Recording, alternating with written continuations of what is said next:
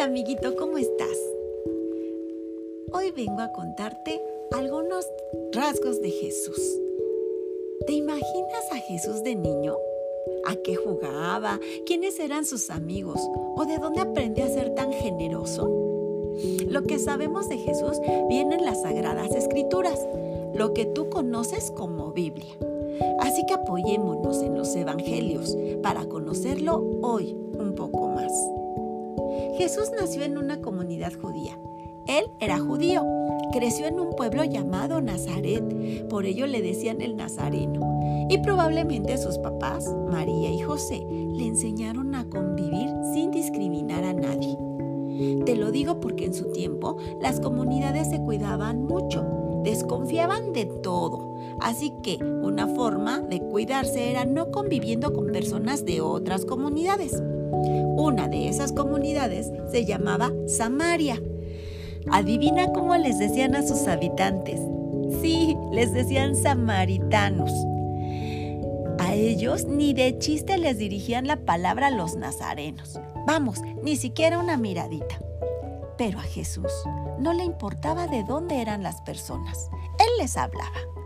Cuentan los evangelios que una vez una mujer samaritana sacaba agua de un pozo y Jesús se atrevió a hablarle y a pedirle agua. Imagínate hablarle a una mujer en público era muy pero muy mal visto. Jesús, además de pedirle agua a la samaritana, se quedó a platicar con ella. A Jesús no le importaba la crítica. Las personas son primero que nada. Eso se lo ha de haber enseñado su mamita María.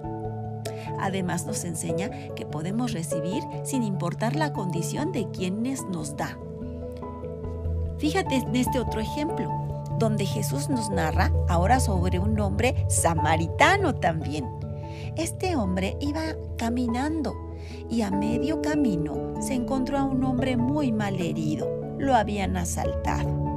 El samaritano limpió sus heridas, lo acompañó un ratito y cuando pudo lo trepó a su, a su transporte, me imagino que era un burrito, y lo llevó a terminar de sanar a un lugar. Con este pasaje, Jesús nos está dando a entender que siempre hay que ayudar al necesitado. Y nuevamente te repito, sin importar de quién venga la ayuda o sin importar quién nos dé debemos convivir unos con otros. Por eso Jesús era incluyente.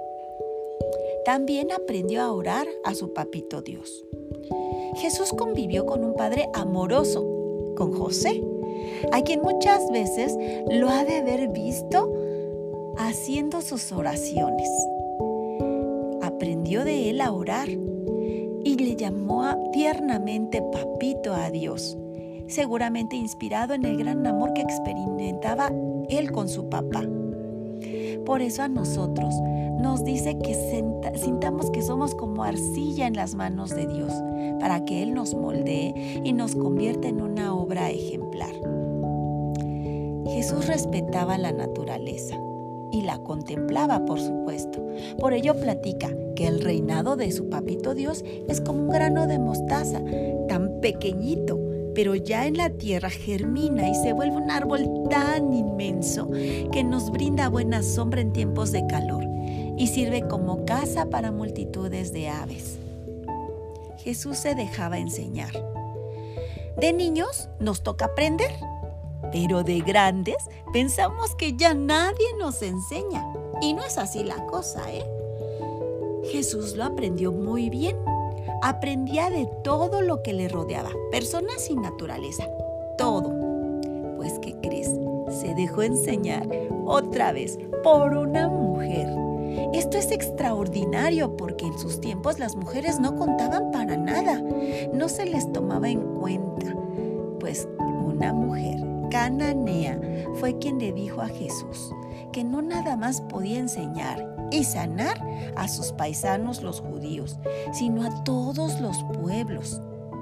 Esa noticia fue una novedad para Jesús y lo aprendió de esta mujer cananea. ¿Cómo era el ambiente en tiempos de Jesús? Pues imagínate, si así trataban a las mujeres, te darás cuenta que el tiempo era sumamente violento. Su comunidad estaba presionada por el imperio romano, quien les cobraba impuestos elevados, los sometía. Vivían en un ambiente tenso por el gobierno. Jesús se dio cuenta de esa situación y no quiso quedarse con los brazos cruzados. Todo lo ponía en oración. Y entonces se dio cuenta que podían cambiar las cosas a través del respeto, de compartir y de amarse. Todo esto lo compartió con muchos amigos, porque solos no podemos. Pero ¿quiénes eran esos amigos? Eran muchísimos, aunque los más conocidos eran doce. Lo seguían tanto hombres como mujeres, que estaban de acuerdo con él. Los más cercanos, además de esos doce, eran María de Magdala, Lázaro y sus hermanas Marta y María, Saqueo y seguramente el matrimonio que lo invitó a su boda en Cana, solo que de ellos no tenemos los nombres. No importa, lo que sí importa es que Jesús es amigo y no se fija que fueran hombres o mujeres, que no tuvieran educación y menos le importaba que fueran pescadores o cobradores de impuestos, que fueran señalados por la sociedad. Jesús brindaba su amistad sin interés alguno. ¿Qué le gustaba? Lo que le gustaba eran las fiestas. Si lees con detenimiento los evangelios, encontrarás versos donde narra precisamente la boda de Caná, una comida con los fariseos, una cena en casa de Saqueo, una reunión con sus amigos a la orilla del mar mientras metían pescados a las brasas. Era un fiestero. Imagínatelo siempre alegre, conviviendo, brindando, comiendo. Un seguidor de Jesús le gusta divertirse sanamente, pero sobre todo celebrar la vida. Si quieres saber más de Él, encuéntralo en la Biblia, pero sobre todo escuchando tu corazón. Ahora dime tú, ¿qué es lo que más admiras de Él? Y explica por qué te interesa seguirlo. Hasta la próxima.